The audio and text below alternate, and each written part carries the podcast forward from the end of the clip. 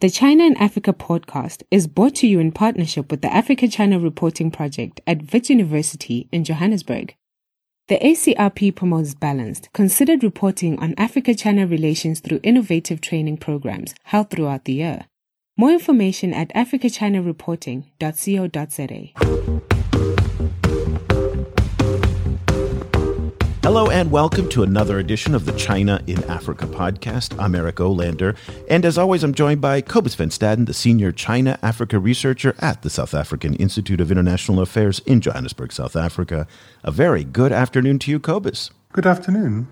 Cobus, today we're going to pick up on the conversation that we had a couple of weeks ago with uh, Wei Wei Chen when we were talking about Chinese private sector engagement in Ethiopia. But now we're going to step back a little bit and look at uh, what's going on across the continent. And it has been a very busy past few weeks and even past few months in the private sector engagement sector. Let me just give you a, f- a couple data points on the chart here to consider. Uh, Transsion, the hugely successful mobile phone company, that produces Infinix, Tecno, whole bunch of phones that are now the dominant cell phone carrier uh, uh, brand in in Africa. Just did a deal with NetEase to lead a forty million dollar investment into Nigeria's PalmPay, which is a mobile payment system. Then there was Hillhouse Capital and Crystal Stream, who led a Series A round for the uh, Uber of trucks in Africa, known as Lori Systems.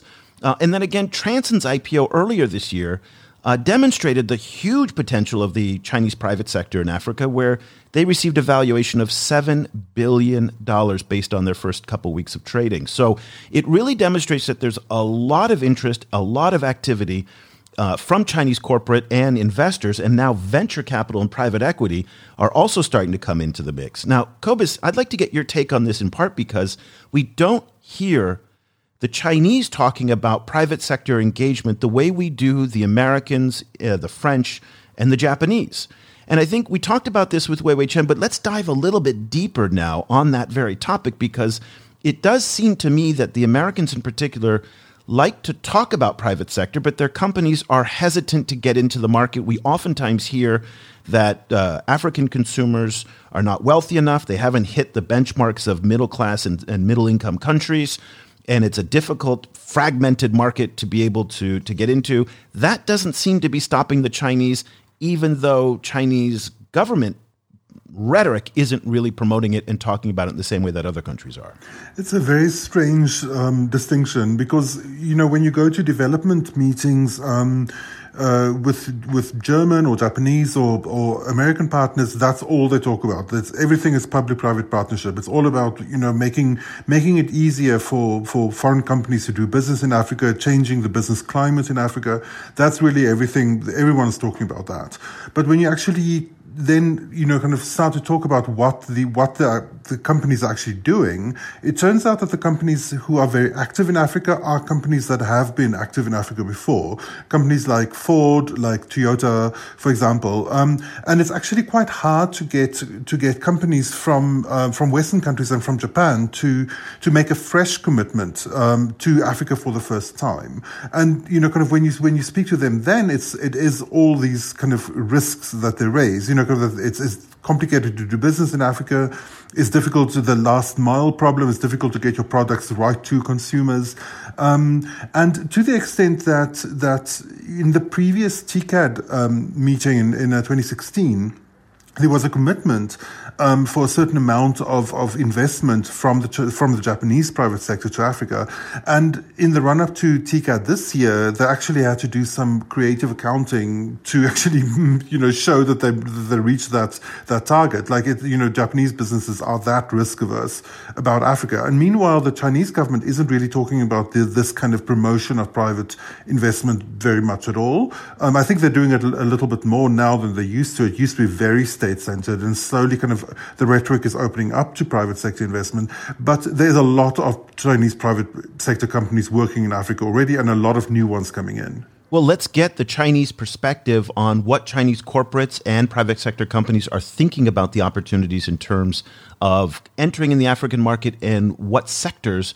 So we wanted to get really someone who's in the trenches and who is actually talking with clients about that, and we found the perfect person. Kai Zhu is the deal team leader on the Africa China Corridor team at ABSA Corporate and Investment Bank, one of Africa's largest banks. He's based in Johannesburg and uh, joins us on the line. A very good afternoon to you, Kai. Thank you so much for joining us. Uh, good afternoon. Thanks for hosting me, uh, Eric and Cobus. You are responsible for the China client relationships at ABSA.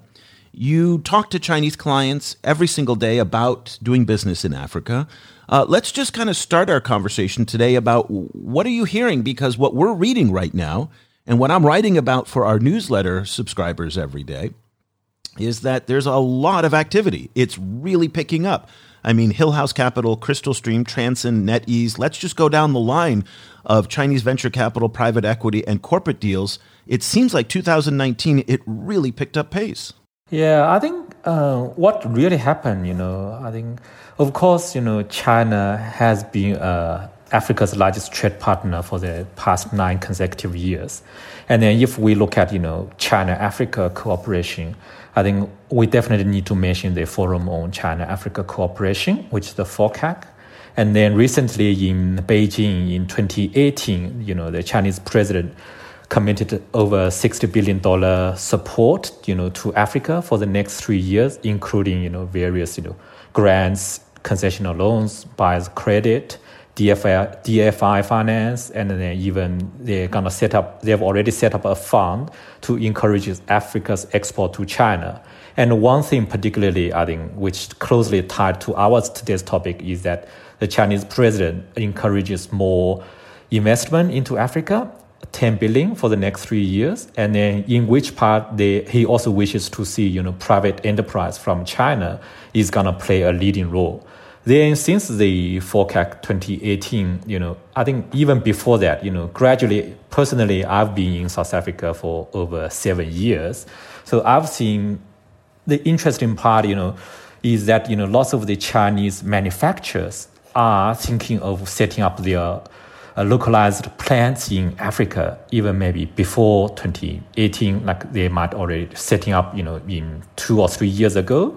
And then one of the key reasons is that we need to know, you know, maybe people don't realize that, you know, currently Africa has a population of uh, 1.2 billion. Then we expect such population to double by 2050. So then, you know, naturally, you know, if you are a baby diaper manufacturer, considering you know the zero or negative growth maybe in across you know Europe, Japan, now even China, then you know we know the population of Africa is gonna double. Then naturally, you know, they want to set up a local plan, you know, in Africa. And one of the key reasons is about, you know, if they are if for their baby diaper plan in China, they might, you know, make one percent, three percent, you know, profit margin. But then setting up in Africa, then that only not only helps them in terms of the customer duties, it also helps them for the local content and then you know and also for them to better service you know the local and regional markets. So it it's also going to be a big boost for their prof, profit margin. I think that's one of the key reasons you know given the the rising population of the africa population by 2050, then we see the poten- the big lots of potentials around that. You know, as people grow, you need the diapers, you need power, you need you know port, you, the infrastructure. So eventually, you know, if we also look at you know IMF reports or the World Bank reports, probably in the next 10 or 20 years, the, the fastest business economic growth region would be Southeast Asia. Then the second region would be Africa. So that's why, you know, I'm quite excited to see all these kind of opportunities. You know, on the other side, you know, as Cobus just mentioned, you know, for PPP and then, you know, for some fresh investments, you know, you usually you, you want to do a PPP project in a more stable, you know, region or government, so you know the certainty of the government policies. But then I've also personally seen, you know, the Chinese investors, both private and uh, you know state-owned, are are shifting more through just you know as a contractor. Now they are the Chinese are involved more for equity. Then sometimes even majority on lots of the power infrastructure projects in Africa. So those are exciting, you know, changes. You know, as a banker, I'm excited to see because then definitely they need, you know, more local banks' expertise of structuring such deals and get involved involved early to make the projects bankable. And also it helps, you know, to you know lift some of the sovereign borrowing, you know, from some of the African countries because. Uh, initially lots of the borrowing might you need a ministry of finance to borrow but now you know moving to the ppp then you know maybe the ministry of finance only needs to provide a letter of support that helps you know for them to secure debt in a more sustainable way so i'm very excited so you know as as we, as you mentioned um, you know, Africa has, has a, a massive potential, massive um, youth market, emerging youth market. Um, and it's a, it's a very large population. Um, but at the same time, obviously, it's, it's, it's lots of countries. It's 54 countries. Um, and so how, how do those different countries kind of compare to each other? If you if you look at, at where some of these these new uh, deals are landing, in particular kind of public private partnership deals um, and private investment, um, w- like which countries are leading and w- like what which kinds of, of environments really favor these kinds of investments? I think um, probably you know as a geography, you know my personal opinion, then you have a piece of like North Africa, which is more close to Middle East and Europe. And then you have, you know, Sub-Sahara or Southern Africa, which are more English speaking. And then you have the West Africa. Lots of the countries are French speaking. So in my opinion, you know, usually, you know, it's Northern Africa, Sub Southern Africa, and then, you know, West Africa. Those are the main, maybe three Africa regions we are looking at. And then, you know, in terms of the PPP, usually it helps, you know, to have a PPP in one of, in some of the leading economies of the Africa continent. So, for example, you know, as an Absa Bank, we are not present in Egypt. Then, but we've seen some good PPP deals or project finance deals, you know, particularly in the renewable energy program in South Africa. And then we see uh, there are road, you know, PPP, road annuity program rolling out in Kenya.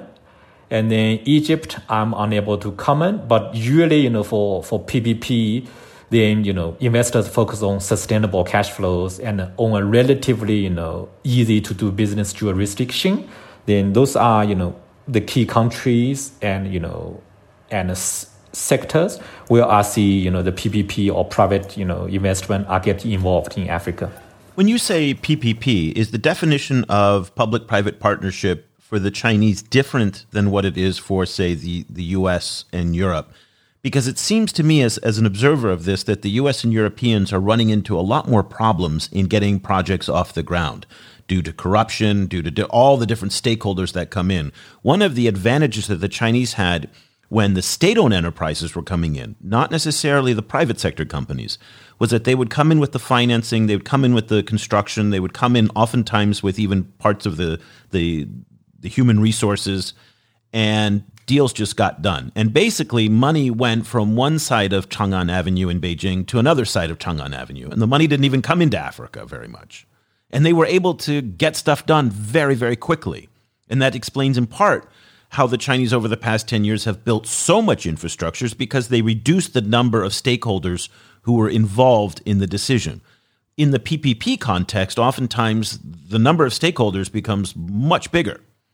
And as a result of that, it gets bogged down in bureaucracy and in corruption and all sorts of delays and whatnot. That's at least what I'm seeing, particularly in Kenya, with the Nairobi to uh, Jomo Kenyatta International Airport rail line for the French, and also the Nairobi to Mombasa uh, expressway for the Americans, where they're they're bogged down. Are the Chinese have a different definition of PPP than what we're seeing in, from other countries? I, th- I think um, I think the Chinese definition of the PPP is as as long as my understanding for for the deal we are executing right now with the leading Chinese contractors it's um, more or less aligned with you know with the Africa and uh, the the international definition. So although you know still you know that project we followed, it's still you know led by the Chinese state-owned enterprises. So, you know, it differs from maybe the other contractors, you know, in the world. The unique strength of the, con- the Chinese contractors is that, you know, China alone is a big economy, you know, with population 1.3 billion. And then in the past 20 or 30 years, China has done so many, you know, world's leading infrastructure projects.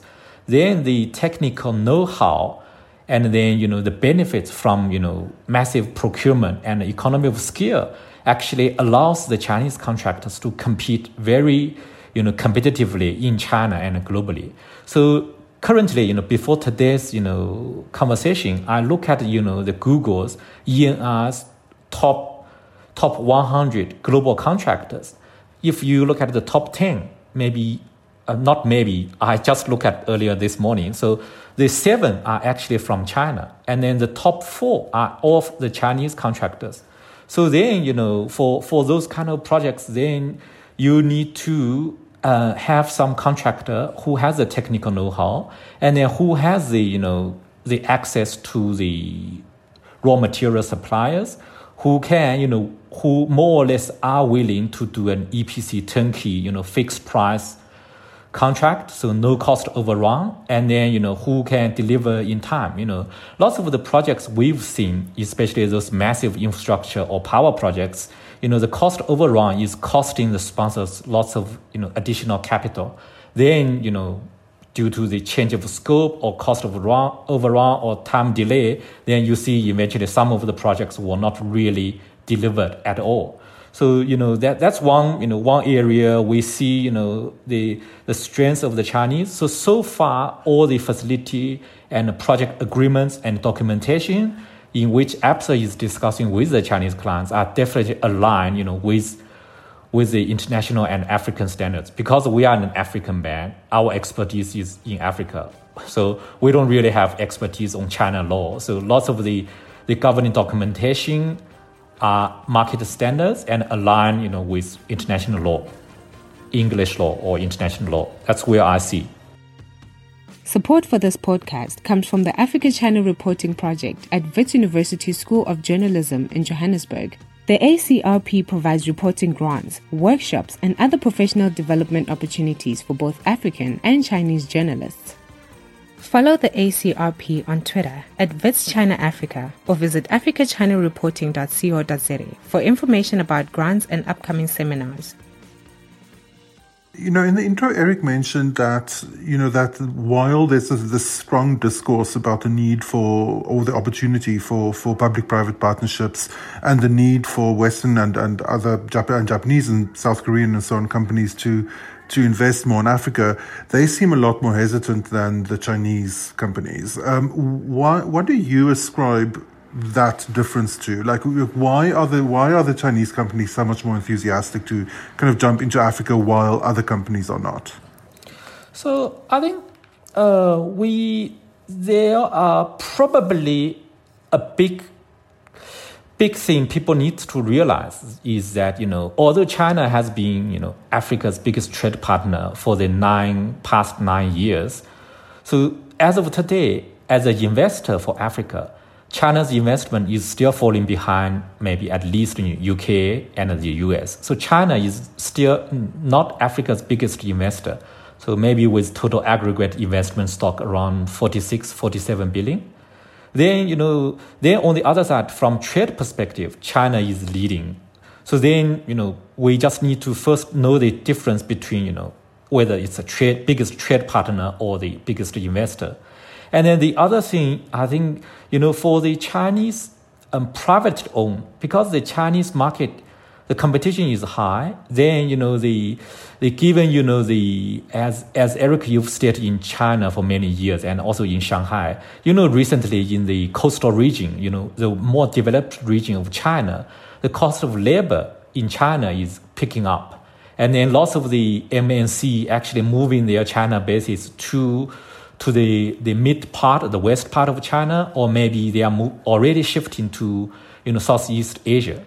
And then, you know, the, the other destination, you know, is, is probably Africa because setting up in Africa for those private manufacturers, it's actually not something they can consider whether they want to do or not to do to for business expansion. It's actually for their survival.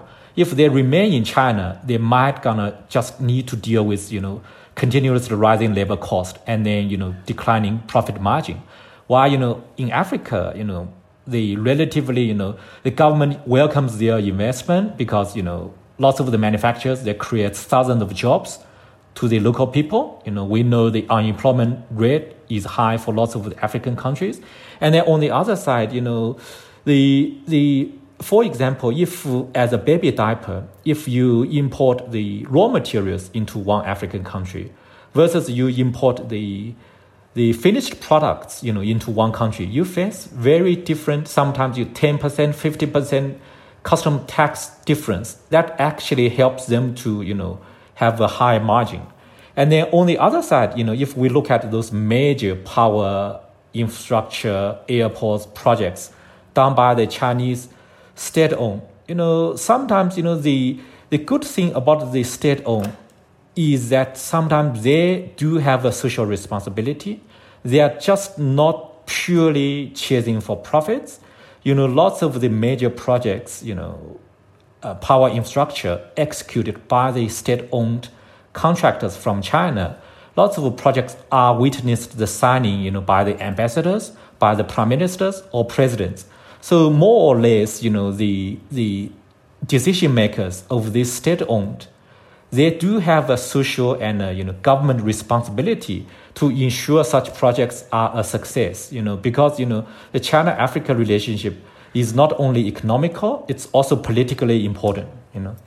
Yeah, it's interesting you talk about the the pressures on the state-owned companies to make it a success. In part because we just saw this week uh, that Beijing Automotive uh, had BAIC uh, set up a big factory in South Africa, and it's running two years behind schedule. They ran into a lot of difficulties with management, labor unions, and just adapting to manufacturing in South Africa. Now, you're the one of the first people probably that someone like Beijing Automotive or the big Chinese companies call when they want to come to Africa. And they probably pick up the phone and I'd be curious to say what's that conversation like when they do those first exploratory calls with you to find out okay, we think we have to come into the African market either because we want to create products for African consumers or we want to use it as an export base to the United States in AGOA countries or to Europe where they have free trade privileges. So, what are those initial conversations like from Chinese companies? What are the questions that they're asking you about the opportunities there, and what are their concerns? Yeah, I think you know I I'm actually you know honored to be part of the deal team. You know, and actually you know they and uh, when they entered South Africa, you know, Absa was indeed you know the first company, the bank they contacted. You know, so so I supported our chief executive at that time. You know for some you know high level discussion and then the initial discussion.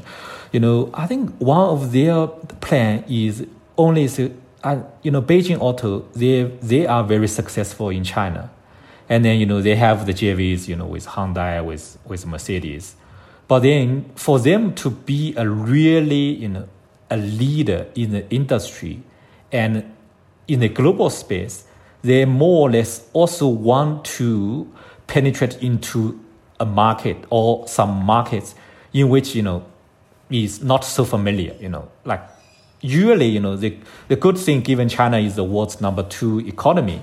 Then if, if you look at you know um, the chinese enterprises if they are maybe the, the top 10 in china they might be the top 30 or top 50 in, in the world anyway even though their internationalization was not so so big you know maybe only international business counts around 10 or 15% of their overall group business, they are already, you know, a global champion. So then one of the key reasons, you know, for Beijing Auto to move to to Africa or setting up a manufacturing plant is first is that they want to to um, to be more internationalized, to be competitive internationally, and also you know they want to they see the future of the of the um, Africa consumers, you know, from South Africa and from the region.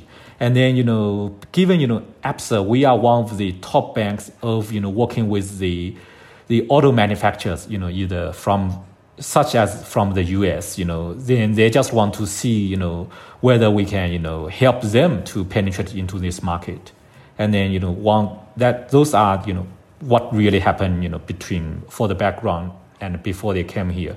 They want to know, you know, our uh, some of the lessons. They, they want to know the local market economics. They want to know the industry analysis, you know, which are all, you know, more or less, you know, through the public information. But, but we are, we give them lots of support when they were trying to navigate the, the market. So then eventually, I think their investment plan, they was announced, you know, during a, a high delegation visiting, you know, South Africa and then for the signing, you know. Yeah, but Beijing Automotive uh, is is certainly one example. But what are some of the other questions and concerns that Chinese companies have about coming into the African market that you, in those early conversations that you have beyond Beijing Automotive, but some of the other kind of in general, when someone picks up the phone and says, you know, Kai, I'd like to find out what's going on in Africa. What are those questions and concerns that they have? I think you know if we talk about the key questions, you know, I think and all concerns, definitely two biggest things coming to the Chinese investors, probably all the global investors in mind, is that first one is about you know the the volatility of the foreign exchange, and then the second one would be the consistency of the government policy.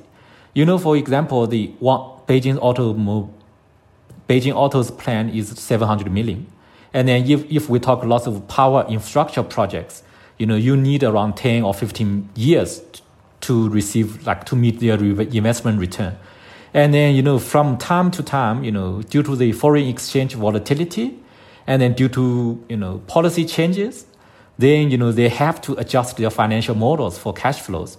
And then this gives lots of the uncertainty for them. For example, for lots of the African countries, you know, 10%, 15% foreign exchange, you know, depreciation or appreciation is the normal thing, you know and then you know uh, and then i give you an exact example. For example um, we have some mining clients in one country and then they pay the vat oh sorry they pay the the vat in local currency. Then you know they receive the vat maybe refund in about six or 12 months still in local currency. But then all their sales are in you know maybe if it's a commodities exporter all of their sales are in dollars then you know for the six or 12 months gap to receive by converting dollar to pay VAT uh, to pay local currency and then getting the local currency tax refund and converting back to dollar.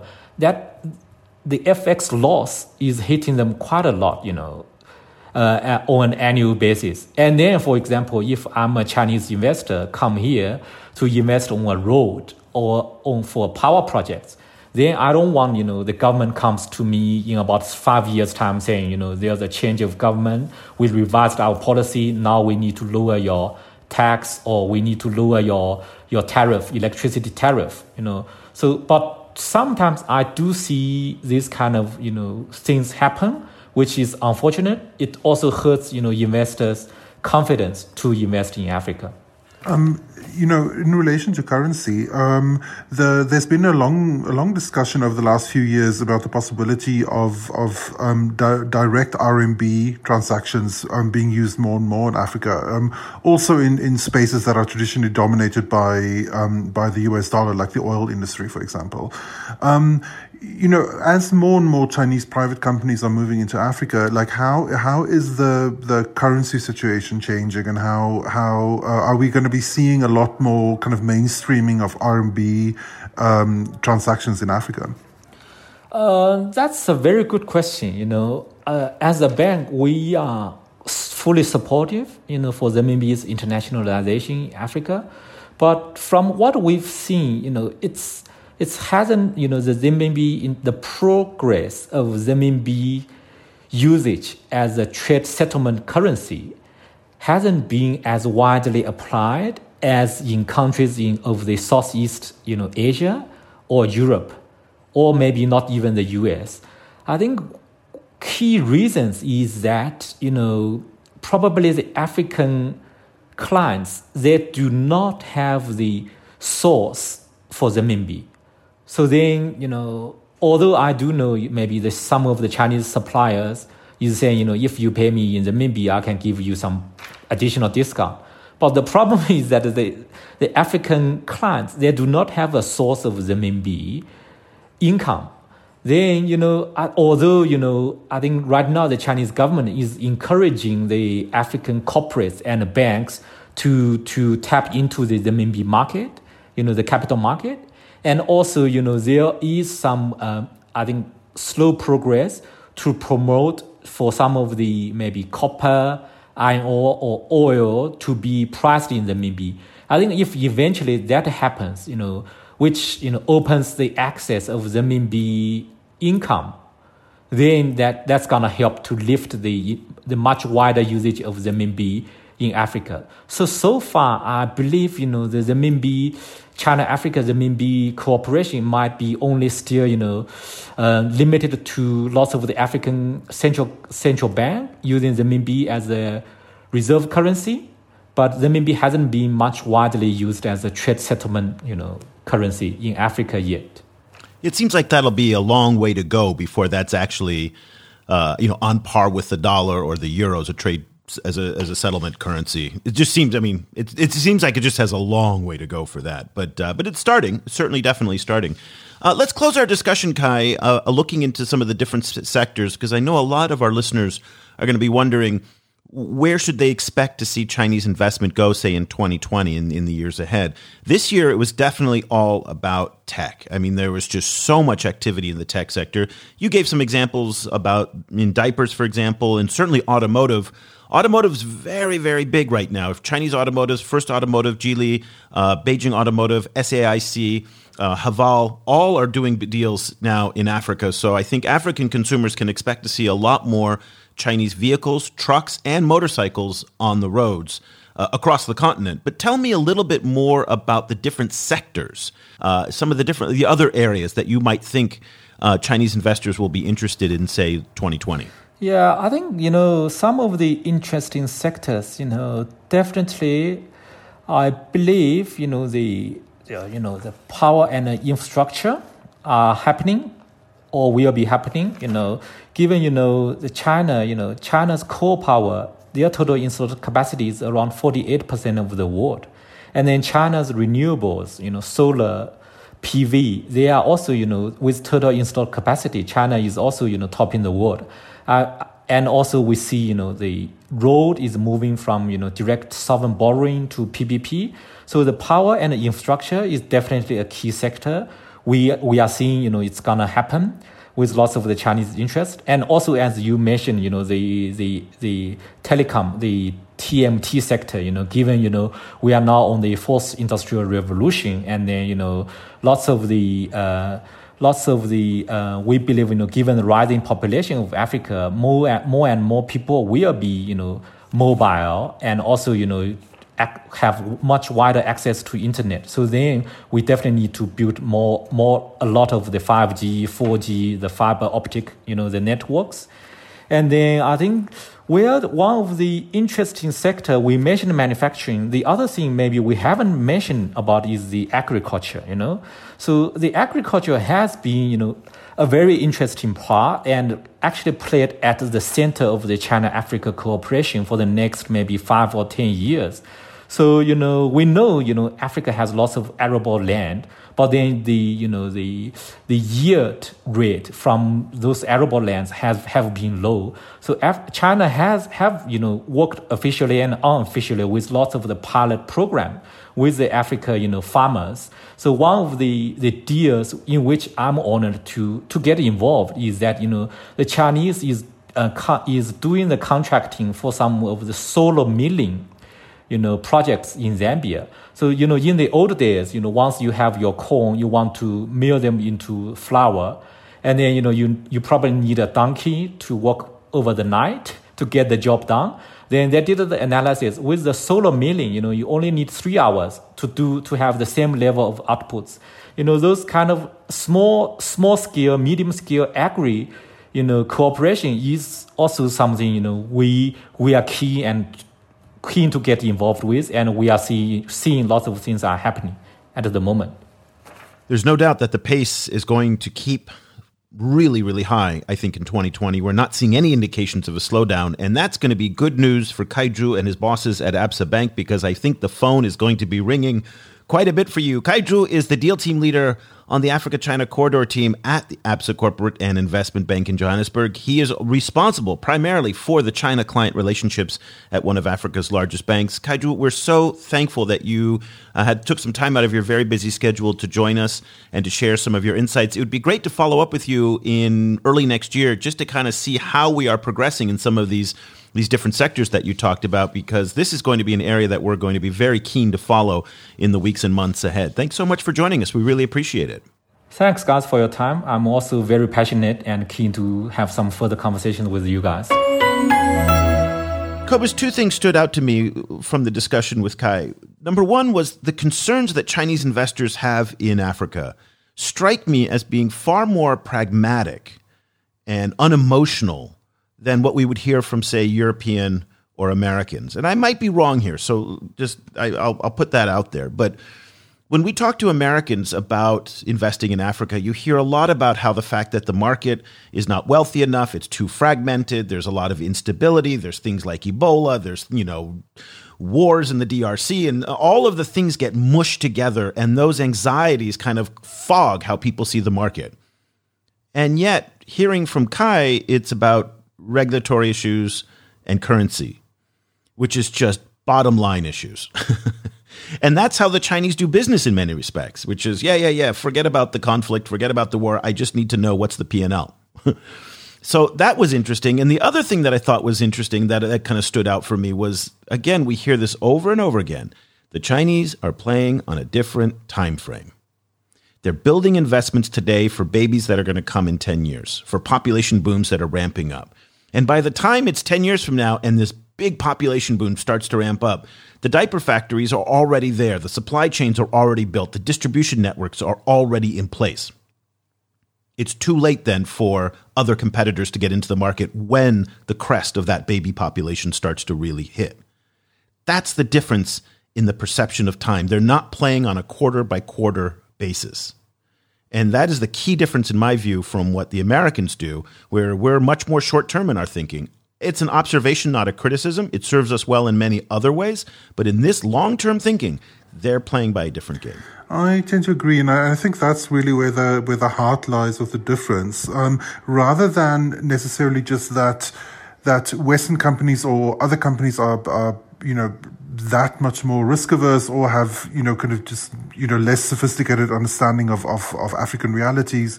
I think it's really that the, that the decision making is different. Um, and especially in private companies where you need to convince shareholders. You know, it's harder to convince shareholders to to commit to a ten year plan than it is to commit to a five year plan. Um, and you know, I think that that yeah, that that really is an interesting difference. Um, but it, it also raises then questions about whether the Chinese companies um, are in that relatively more uh, secure position where it is possible for them to, to do this kind of long term planning. Um, or, as, as Kai pointed out, that in a lot of cases they don't really have any choice because they're getting squeezed so much in China. Um, you know, and Africa represents a space with little competition. Well, they do have a choice, though, because, but yeah, but they, they have a choice in whether they go to Africa or they go to Vietnam. Exactly, yes. I mean, th- there's a clear choice there. In, let me get your take as somebody who studies politics and you interact with a lot of different stakeholders in Europe and the United States on this. In the beginning of our discussion, he's, he started out but with, with a reference to FOCAC.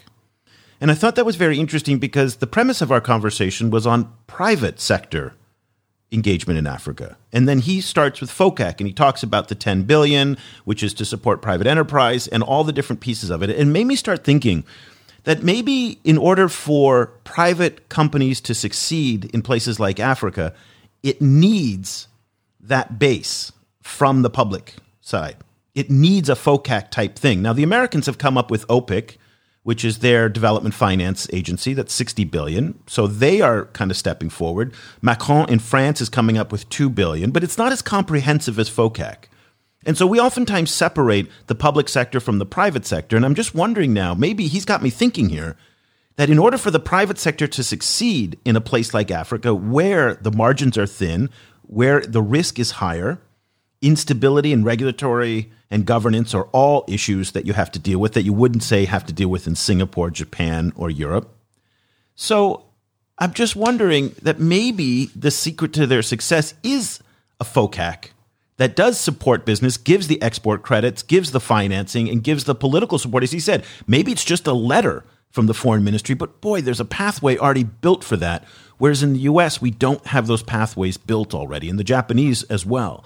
What do you think about that? I'm just I'm thinking out loud here, just based on what he said. Well, you know, I think one of the one of the hallmarks of China Africa business is that there is this blurring of lines between between state state owned corporations and private corporations. You know, state owned corporations might well be state owned, but and they have an easy access to, to Chinese state funding, but at the same time they act like private corporations in lots of cases including competing with each other for, for you know, the, the, for tenders. And in, in, on the other hand, a lot of big private corporations in China act a little bit like state-owned corporations in the sense that, you know, a company like Huawei or StarTimes, StarTimes is a particularly strong example, um, you know, fulfills a strong public diplomacy role as part of their contracting on on jobs that are frequently funded by by Chinese state banks. So there is this blurring of lines. I think that that is is interesting on the Chinese side, and I think, uh, you know, there, there's a lot of philosophical and policy um, kind of lines that are drawn against that blurring in, in the West. Um, you know, and um, as Aubrey Hruby has pointed out in, in, in previous conversations, um, you know, the, the, the, US government isn't really, it isn't really very easy for them to, to do uh, government to government you know funding at all. Like they, they always have to do yeah they always have to you know pay businesses and they, and and preferably i think only actually like us businesses. So you know so to find ways to set up and to support those businesses doing work in africa without crossing any of these kind of red lines, you know, that, that, that separate private and public money um, in, in the Western system. I think that is one of the challenges. Yeah, and it's I mean he didn't touch on this, but as he was talking about kind of the strength of some of the contracting companies, you know, I was just thinking the fact that well, of course they're so large because they have access to this vast pool of capital that GE doesn't or Bechtel doesn't. So they can undercut on price for almost everything and knowing that they have a backstop with the Chinese government on financing. And that's that's really what really angers so many people in the US and Europe who have to compete against Chinese conglomerates for these big contract these contracting projects. So it's not entirely fair. As you said, the line between public and private is extraordinarily blurry. Uh, also, Transsion as well has benefited from Chinese loans. So again, we don't know where those lines are, and that's the problem with the lack of transparency in a lot of the dealings with the Chinese government. Whereas the British, the Americans, and the Europeans have a whole infrastructure of transparency built into their dealings, and we've got things like you know the Foreign Corrupt Practices Act that require some reporting and transparency, so that you know in the interactions between a company and a foreign government or a foreign stakeholder, uh, you know you can't have under the table things that affect the price. So it, there are some competitive advantages that are built into the way the Chinese do things that help them in a place like Africa. So. Listen, this private sector conversation is going to be probably one of our key themes. I was just thinking, Cobus, that in a few weeks we're going to do our year in review, year in preview show, which we do every December ahead of the, the coming year. This, by the way, will be our 10th anniversary. Can you believe that? Yes. January is going to be our 10th anniversary doing the show. and so we're going to do our 10th review and preview show. And certainly one that's going to be on my list is the growth of the Chinese private sector, the venture capitalists, uh, also uh, in all the different sectors diapers to cars to you name it. The the you know it, we're going to see a big growth there. So, and I love the optimism that he had. Also, you hear that a lot from Chinese investors. They're very excited about the China the Africa market.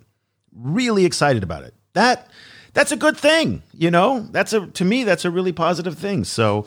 So again, Cobus, we'll get our notes ready for the uh, the year in review show, but I'll, I'll, I'll kind of tip my cards a little bit here, and private sector is going to be one of them. So uh, everybody, this is the kind of topic that we focus on in our daily email newsletter.